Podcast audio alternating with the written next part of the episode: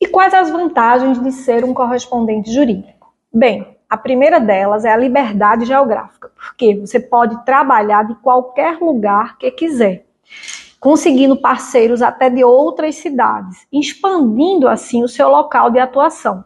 E quem escolhe com quem quer trabalhar é você. Então você tem essa liberdade de só se vincular àquele trabalho que você quer e ao horário específico que você pode praticá-lo.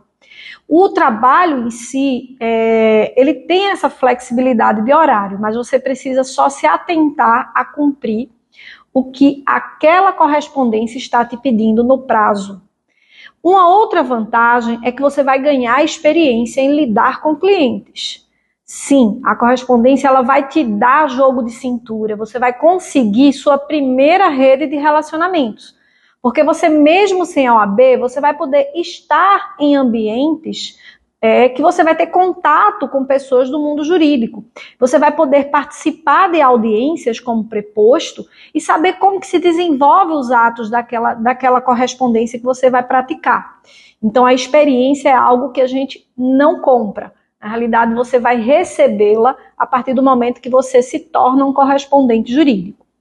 E sem dúvida nenhuma, ela é uma, a correspondência jurídica ela é uma forma mais rápida de se receber honorários para quem é advogado.